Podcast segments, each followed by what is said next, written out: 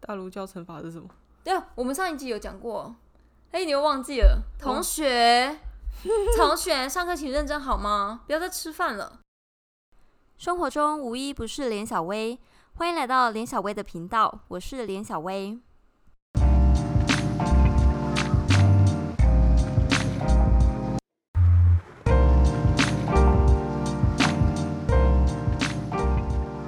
欢迎来到第十一集，好吃到让各国打法律战的鱼——巴塔哥尼亚齿鱼的秘密。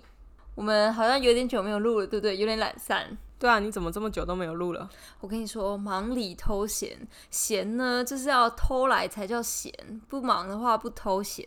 所以你现在不闲了吗？就是现在没有很闲了，你知道，生活每天就觉得啊，过了论文都缴交了，就觉得爽，然后在家里没事就滑滑 Kitty Crush，好像还是一样，所以是太闲了，所以没有慢没有偷闲的感觉。也没有了。然后再来就是整理家里啊，然后慢慢的怀念一下哎、自己。你有整理吗？有，我很认真整理，我东西真的太多，鞋子把它摆出来拍个照，然后参照 Marine Condo 的那个整理方法，要的我们就把它全部摊出来，要的我们就留。然后啊不是都要吗对，我们现在每每一双鞋都 Spark Joy，每一双衣服都 Spark Joy，所以我也不知道到底有什么用，所以真的蛮痛苦的，你知道，我就觉得每天都好累哦，所以也就觉得好懒得做 Podcast。而且我真的这个没有知心啊！哦，之前还有做一件认真的事情，就是我投一些大学教职啦，不知道会不会中。然后 p o c k e t 这种事情呢，就是没有知心，所以就比较懒散，想说真的这是一个兴趣。但你知道吗？那时候很忙很累的时候，就觉得 podcast 真的是一个让我觉得找到新的世界，学习新的事物，觉得自己除了写论文之外，原来还会剪辑。然后还会讲这些无微不微的，觉得哇，人生好像还充满希望。但现在我觉得论文写完之后，人生希望无穷，好像嗯，podcast 拜没有啦。所以是不再更新的意思喽？我们要你们要，只是就是比较看心情，毕竟没有这没有赚钱，所以就是看心情来更新喽。感谢大家。好的。那我们这一集呢，就是要分享一下，其实我在写我论文的过程之中，就是哎，我之前应该有讲过我论文在写什么吧？就是我主要分析国际上所有的渔业争端的案子，他们有提交到国际法院或是国际海洋法法庭这些案子呢，然后来分析啊，到底诶为什么啊？然后我们要怎么样对永续环境比较好？当我分析的所有十九个案子之中呢？发现其中有八个是迅即释放的案子，而这八个案子之中有四个就跟巴塔哥尼亚齿鱼相关，所以那时候想说，天哪，Patagonian toothfish 到底有多好吃？好吃到让大家对那边为它打战争，所以我觉得这非常值得来讨论一下。于是呢，在写完之后。我们决定，哎，那说不定这鱼既然那么好吃，我们是不是应该来买一下？所以我们就去 Whole Foods 买了这个 Patagonian Toothfish 巴塔哥尼亚齿鱼。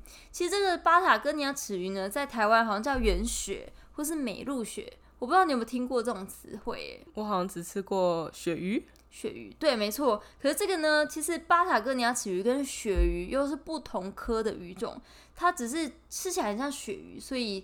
它叫原雪或美露雪，但它其实一点都不是，因为你没有吃过，因为它非常的贵。对啊，听说非常的贵，我们好像从来没有买过。对，所以我们就决定，好吧，那我们就来庆祝一下煎这个鱼，来庆祝一下博士班毕业好了。所以我们就决定，哎，那我们就去 Whole Foods 买。你知道，我们平常都是 Costco 吃那种养殖的鲑鱼，一磅九块九九，然后我们去 Whole Foods 买，你知道一磅多少钱吗？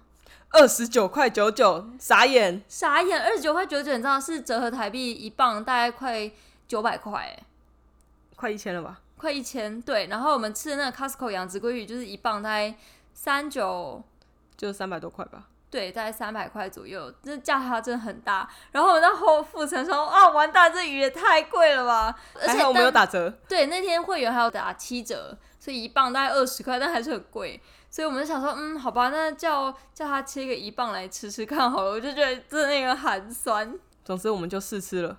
没错，所以我们这一集呢，就要来从法律分析的角度，然后顺便来做一个试吃的评测，告诉大家到底巴塔哥尼亚齿鱼真的有这么好吃？我们要来打法律战争吗？如果真的很好吃，我觉得身为未来台湾的海洋法律专家，我也觉得，如果我们真的有捕这些鱼，我们也来打个战争好了。你觉得怎么样？这么好吃，我们要保护它，然后看其他各国如果有就是大打出手的话，我们说不定有见缝插针机会。但它会在台湾附近出现吗？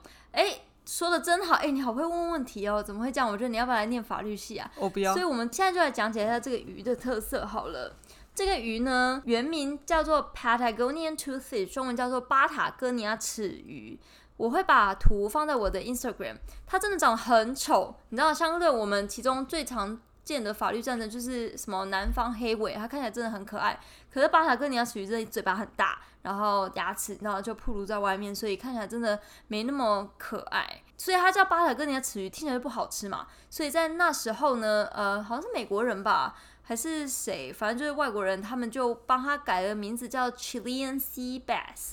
Sea Bass 呢是鲈鱼，然后因为它那时候它们主要出现在南极海域以及南美洲，所以说他们把它改名，哎，智利海鲈鱼，听起来有没有就比较好吃？所以我们去 Whole Foods 的时候，你还记得它那时候叫什么名字吗？嗯，Chilean 对，也是用 Chilean Sea Bass，在 Whole Foods 它的那个鱼的标牌叫 Chilean Sea Bass，它没有它没有写 Patagonian Toothfish，所以我觉得对那个没有印象。对，因为 Chilean Sea Bass 感觉哎好像是什么高档餐厅会吃的那种 Sea Bass，可是鲈鱼我觉得不好吃，你们觉得鲈鱼就比较肉比较细，就很很细，没有像鳕鱼我说对鲑鱼比较有印象，跟那个嗯那个叫什么？无锅鱼吗？不是啦。Otoro 比较有印象以外，哎呦，Otoro 真的好好吃，好嫩啊！哎，我们下一集说不定可以来讲一下南方黑尾的法律战争。我们不是要试吃它吗？哦，对，那我们最近看有没有什么计划可以写，我们可以写一个南方黑尾的法律分析，然后加上试吃的评测。哎，有没有人赞助啊？你觉得这会有人赞助吗？不会。我可以问一下海，就是海海洋委员会或是农委会吗？是吃 Otoro 跟 Chutoro。对，chutoro 就反正就是黑尾鱼类的，就是胖鱼哦。不要再说，那真的看起来超好吃。哎，马上订瓦塔瓦达鲁喽。对，西雅图这边好吃的日本料理。不过回到正题，哎，我们正题是什么啊？鱼的名字啊。对，因为它改名之后呢，看起来就非常好吃，所以广受欢迎。因此，这种鱼种呢，就变成在国际上大家都在捕捞，因为市场需求太高了嘛，所以供不应求的状况之下，当然就是狂捕捞。那捕捞的结果当然就是过鱼，所以造成他们物种生态上的危机。那除了叫 Chilean Sea Bass 之外呢，台湾好像比较常叫叫美露雪 Mero，M E R O，好像也是日本人会叫 Mero，然后会叫黑狗血或圆血。或是南极鳕鱼，所以它就跟鳕鱼绑在一起，所以你就可以直觉，消费者就可以直觉联想到，哎，好像吃起来就有鳕鱼的那种一丝一丝的感觉。然后呢，这种鱼种主要分布在东南太平洋、西南大西洋与南极海。但主要其实就在南极海，因为我们这几个案子呢都主发生在南极洲附近。然后呢，这种鱼可以超过两公尺，而且体重可以超过一百五十公斤重，所以真的是很大只又很胖的一只鱼。毕竟它生活在南边嘛，就很冷的地方，然后又很冷，因为它是深水鱼，所以当然身身上的体脂肪就会比较厚，因为保护它，所以就是看起来就是那胖胖的，然后吃起来这油脂就很丰富。所以我们上次买的那一小块只是它身上的一小部分而已咯。对，因为我们只买一磅，然后 而且你还记得那个皮跟肉之间不是有很厚很厚的油吗？你不是说他没有去鳞鱼鳞？对，傻眼！你知道美国这边买鱼真的你要特别跟他讲要去鱼鳞诶，他那时候没有去鱼鳞，我想要完蛋了。所以我们真的就只是把它煎一煎。不过我们最后会来做一个试吃的评测。好，不过我们回到最刚开始，我们不是说我在做法律研究案的时候嘛？因为我在写法律分析，然后呢，有八个是迅即释放的案子。那迅即释放是什么？迅即释放其实英文来说就是 prompt release。prompt 就是没有很迅速，promptly。你会常用吗？你在写信的时候，Thank you for your prompt reply，会吗？嗯，感谢你快速的回复我。还好哎，我们就会只是说哦，Thank you for your response。哦，对了，但如果要感谢很快的话，我们可以用 promptly 这些字，哦，或者是 timely。哦，timely 也可以。对，然后 release 的话就是释放嘛，所以迅即释放就是它依照呃海洋法公约第七十三条第二款，它是指被逮捕的船只及其船员在提出适当的担保或保书之后呢，应迅速获得释放。其实这个。这个条款最主要是说，因为你知道我们在上一集有讲过，所有的沿海国在它的专属经济区海域两百海里以内享有主权权利，也就是说，它针对捕鱼或者是特定的经济活动事项有专属的管辖权，所以像捕鱼当然也是嘛。所以当你进到它的专属经济海域，如果乱捕鱼，它沿海国是可以把你的船只逮捕起来，因为你违反了他国的法律。就是例如说，我们法律说，哎，你不能捕超过一千公吨啊，但我发现你这条船捕了超过一千公吨，我就可以把你带回港口，然后来进行司法裁决。当然，就是我们要处罚你嘛，对不对？可是这过程中都非常长，所以呢，为了要保护那个沿海国司法程序进行。但也要保护，就是那艘船上面人的安全，就是人道考量。所以我们想出一个方法，就是说，好吧，那你就交一笔钱，然后交给钱给沿海国，那我就可以把你上面的船，然后跟船只给放了。因为你知道，一艘船非常贵，还有船上面的石油也非常贵啊，或者是船上面像这些呃渔网等等的东西，都都非常值钱。所以就是为了保全这些东西，那我们就算一算这些钱，那担保。就是交了担保之后呢，我就可以把你存放了，然后我们再进行后续的法律的程序。对，这就要迅即释放。所以我们刚刚讲到担保嘛，所以我们要怎么提起程法律的程序呢？就是依照第两百九十二条。他是说，如果地约当局扣了一艘船，还有人员，然后据指控啊，他扣留国在合理的担保书或提供担保之后呢，仍然没有将船只或船员迅速释放，那么呢，他们就可以将这个争端提交任何法院或者法庭。所以我的研究就是说，那他们到底吵什么东西？但当然，这几个案子最主要吵的就是说，那到底付多少钱嘛，对不对？多少钱才是合理的？当然，你知道被捕的船只，当然说越低越好。然后扣押的船只的那个国家就是沿海国，但是希望费用越高越好，我才能确保你可以回来，然后执行我国内的法律程序嘛。哎，校长，那你可不可以专心一点？你要睡着了吗？所以沿海国跟船只的那个国家是不一样的，不一样啊，就是因为沿海国等于是，例如说我澳洲好了，两百海里就是我澳洲海域，当然很多国家都要想去澳洲那附近，因为很多鱼嘛，像是。巴塔哥尼亚齿鱼，对不对？所以它就有一些国家，像是俄罗斯，其中一个案子就是俄罗斯，然后呢，他的船就到了澳洲的海域附近。然后在捕鱼的时候，或是可能没有适当的那叫什么，没有提出证明书或者许可书的时候，澳洲的那些海巡署啊就可以把他抓起来，就是可以把他就是带回港口进行审讯问。但每一艘船呢，依照海洋法公约，它是要去登记注册在一个国家，所以我们叫做它船旗国，就是那艘船悬挂的那个国旗的国家。所以那艘船的国家就是依照他国的法律，你要知道，就是我的法律会说，你的这艘船啊，想要航行啊，适航性，就是你要航行的话，要符合哪些规范啊，或者是对于船上的劳工，你要什么样的规范？对。但当他进入了就是一个沿海国的专属经济海域或者是权利区域的时候呢？当然，它就是要符合沿海国的规定，所以每个沿海国的规定都不一样喽。对，每个沿海国的规定不一样。像台湾的话呢，就是依照中华民国专属经济海域及大陆交乘法。哈，大陆交乘法是什么？对啊，我们上一集有讲过。哎，你又忘记了？同学，同学，上课请认真好吗？不要再吃饭了。我觉得你回去上课一定很多人在吃早餐。啊！不要再说了。其实我那时候想说要去申请教职，我也想了很久。大学的时候，小时候不懂事，我都跟着那个啊，Effie 跟 Louis 早上在那边太早的课，那边吃早餐，买那个古早味，还这就叫做现世报。对，然后我们这边吃早餐，然后看老师表演。然后就觉得天啊！我就现在想到，我以后要这样早上很早起，然后化妆，还要吃饱早餐，然后才去上课。课堂上，然后跟同学们讲解这些东西，然后同学在台下吃古早味，吃玉米蛋饼，吃火腿蛋饼，然后这样看我。搞不好现在的早餐更 fancy，麦当劳吗？我不知道。他们吃早餐看我，然后就说：“哦，真的很痛苦。”唉，所以你就在就是他们吃早餐的时候，那个我就在他们吃早餐的时候要讲这些东西，迅即释放。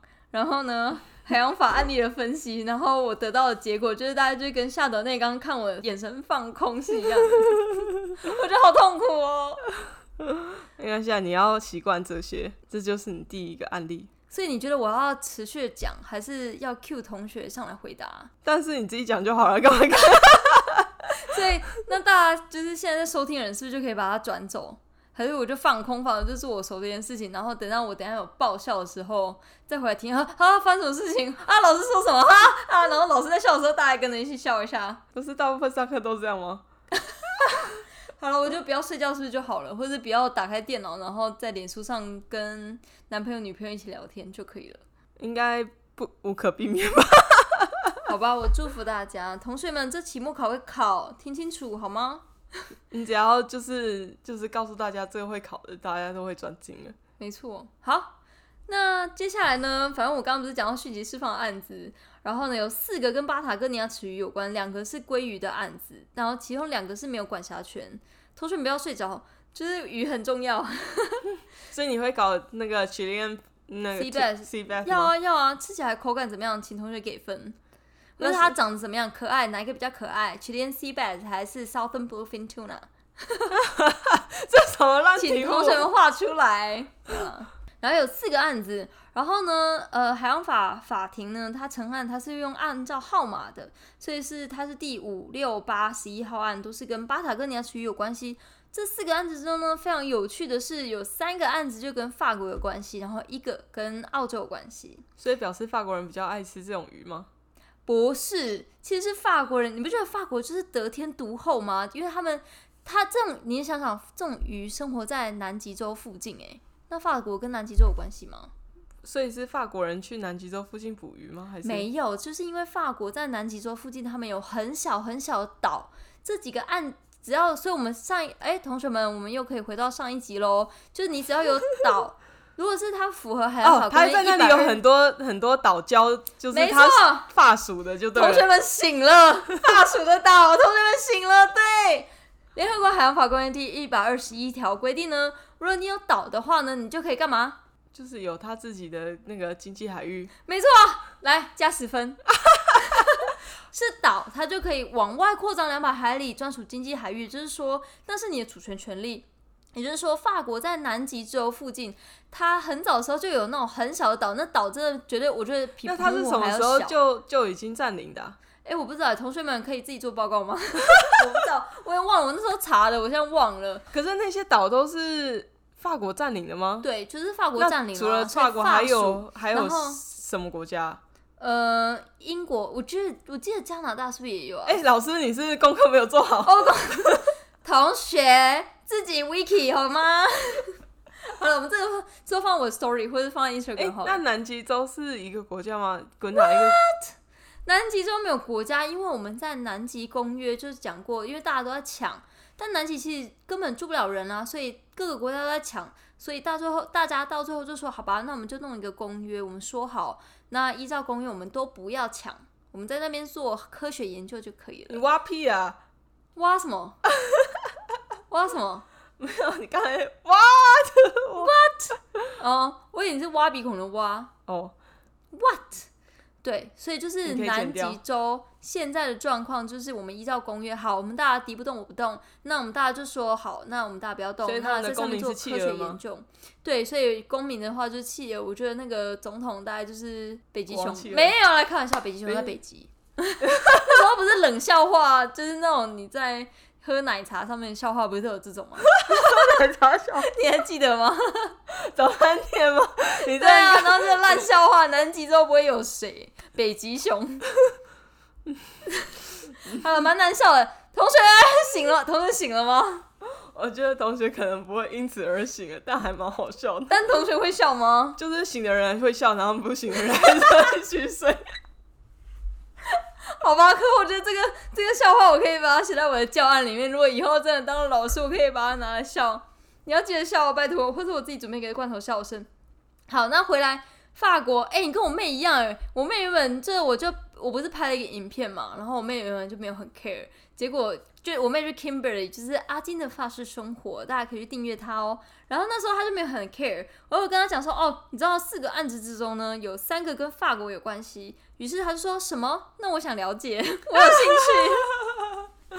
对，然后呢，这几个案子所谓的就是船舶呢，就是有巴拿马、塞西尔、贝里斯这些船，他到了法属的小岛附近的经济海域去捕鱼，捕巴塔哥尼亚鱼，但是因为当然符不符合法国的规定，所以就被他们的海巡给抓起来。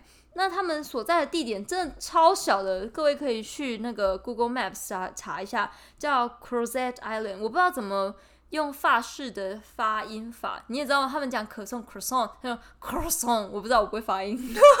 我们可以请那个阿金在他的那个发音那边讲 croissant，我们要讲清楚。a p e r o spritz，a p e r o spritz 就是一种酒，然后他们讲就是意大利文。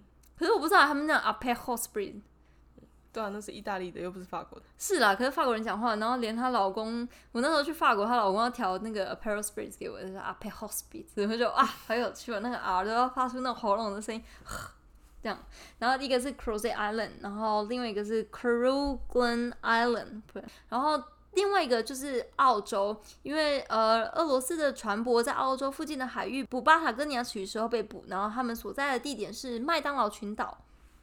反正有趣哦，McDonald Island，大家可以去 search 一下，非常的有趣。那岛真的小到，我觉得大概比澎湖还要小。可是因为那么小的岛，因为它是岛，所以可以向外扩张两百海里，所以那里面的鱼，他们都是可以去管理的。我觉得真的是赚到，所以当然发生很多法律的纠纷。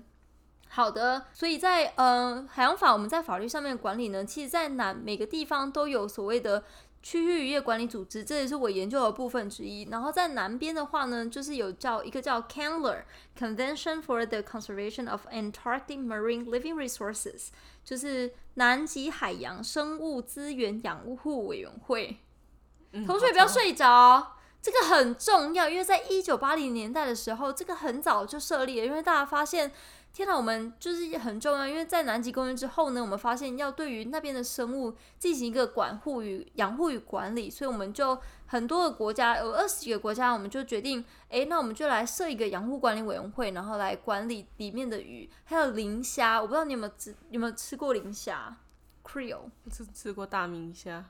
哦，那不一样。磷虾它是 Creole，它是很小的虾子，然后比较常见的，大家应该知道，就 Costco 或者是一些健康食品，不是有那个磷虾油吗？Creole oil。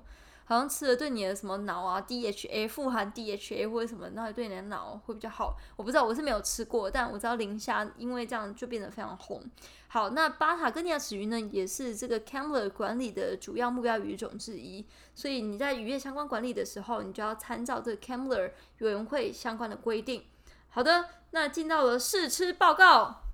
所以呢，我们在呃，我博士班。通论文通过之后呢，我们就决定，好吧，我们去 Whole Foods 买这个鱼。这鱼二十九块九九，相对于鲑鱼一磅一块九九，那到底好吃秘诀在哪里？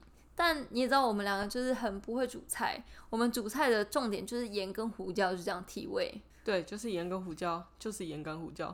因为我觉得秉持的食材好吃，是不是只要盐跟胡椒就可以啊？就是要吃它的原味。没错，我们两个就秉持着吃原味，所以我们不管吃什么东西，都吃原味，难怪我们变那么瘦。对，那如果大家各位知道有什么样更好吃煎鱼的方法呢？欢迎在底下留言告诉我们。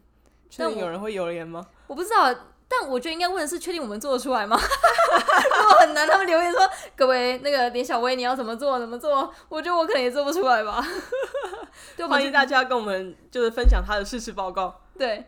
然后我们就买了一磅，他们买几磅啊？两磅，一磅。我们啊，因为太贵了，对不对？对啊，因为两磅就快五，就五十了，六十。对，所以我啊，对，我再买一磅，好穷哦。对，我们就买了一磅回家煎。然后呢，请说说看你的心得。它其实吃起来跟鳕鱼没有到那么像，我觉得还是蛮像，因为它意思意思，我觉得很明确，就是它跟鲈鱼是不一样。因为鲈鱼你吃起来。鲈鱼最常吃到就是每次结婚的时候，不是人家就会有一道就是蒸鲈鱼吗？我没有很常去 去。好吧，你还没有很常去喜宴。好，可是反正就是桌上会有吃鲈鱼，然后它肉质是很细的那种。但它这个巴塔哥尼亚齿鱼，我觉得肉质蛮相近鳕鱼的耶。但我觉得它油脂比鳕鱼还要厚，尤其是它的肉跟皮之间那个油，我们那天煎完不是真的超油的，是超油的。可是它好像没有鳕鱼那么细的感觉。对，而且可是我觉得还是很嫩，嗯，然后很多汁。我觉得它应该是有二十九块九九的的价值吧？你觉得有那个价值吗？就大概一年可以吃一次的价值。而且你看，相对于我们常吃的那种鲑鱼，鲑鱼是我们一样干煎，然后用盐跟胡椒，然后干煎，其实吃起来就比较 怎么形容啊？就是平常吃的味道。当时味道，然后你觉得巴哈跟尼亚齿鱼吃起来就比较，就是一年节庆深海深海的味道吗？毕竟它比较贵，比较贵的味道。对，然后呢？但这种鱼种就是因为。毕竟这么大型的鱼种，它又生活在深海里，所以你只要过鱼的话呢，因为它生活在就是食物链的最顶端，加上它性成熟非常的晚，所以当你过捕的过鱼的时候呢，这种鱼种本来就很难再度的繁殖，所以会造成环境上面的困扰。然后就健康来说，有人说这种深海鱼种吃了好像对你的脑部很好啊，富含 DHA。可是我目前我查到资料比较说，因为它食物链位阶非常高，所以你知道吃到的那些重金属也比较多，累积量比较多，所以我不知道到底有没有比较好。没错，所以呢，总结一句，你会觉得是不是应该吃一下巴塔哥尼亚齿鱼呢？我觉得它还是蛮好吃的，毕竟它油脂丰富，然后就是干煎起来，其实它还是有它的细致的程度嘛，跟跟鳕鱼比，又它又更细致一点，所以说。我觉得是蛮好吃的啦，但但它真的太贵了，所以我可能不会每个礼拜都吃它。那你对一个国家来说，你会愿意为了它打架吗？但毕竟它，你知道，可是我觉得国家打架不应该跟它好不好吃有关系吧？是，好了，追根究底，就是因为它经济价值非常的高。你看这种鱼可以体重高达一百五十公斤重，可是你看它一磅如果卖二十九块九九，一百五十公斤至少也有一百磅吧。就是你看两百九十九块，澄清一下，因为算数太差了，是两千九百九十九块，因为真的太贵了，超乎我们的想象，所以都不会算啦。你就想象一个蛇丸，太好，对，一只鱼都要跟蛇丸一样重，然后呢，价值二两二十九点九九，所以那经济价值非常的高，所以当然很多渔民渔夫都会趋之若鹜去捕这种鱼，所以嗯。希望能够以后可以更永续的去吃鱼。我希望以后我们可以做一系列是去了解这个鱼，然后了解这鱼背后的管理机制，以及我们如何去永续的去吃它。这才是我们人类跟环境一个最重要的调试的部分。哇，那你的系列已经好像延展很多了哦。什么都想讲，什么都想讲，但就是不忙，所以不偷闲。看来你更新会很慢哦。对，我更新很慢，毕竟没有钱。但如果有人愿意跟我们说，到底这种鱼怎么煎的话，我觉得我们下次可以，说不定真的来拍个 YouTube 之类，我们转战影音，你觉得怎么样？嗯，我怕没有人看。是啊，是真的没人看，因为你知道影音要装法实在太难了。我们还是就是讲讲话就好了。所以以上呢，就是我做我的论文分析，然后得出来小小心得与实验与大家分享。拜。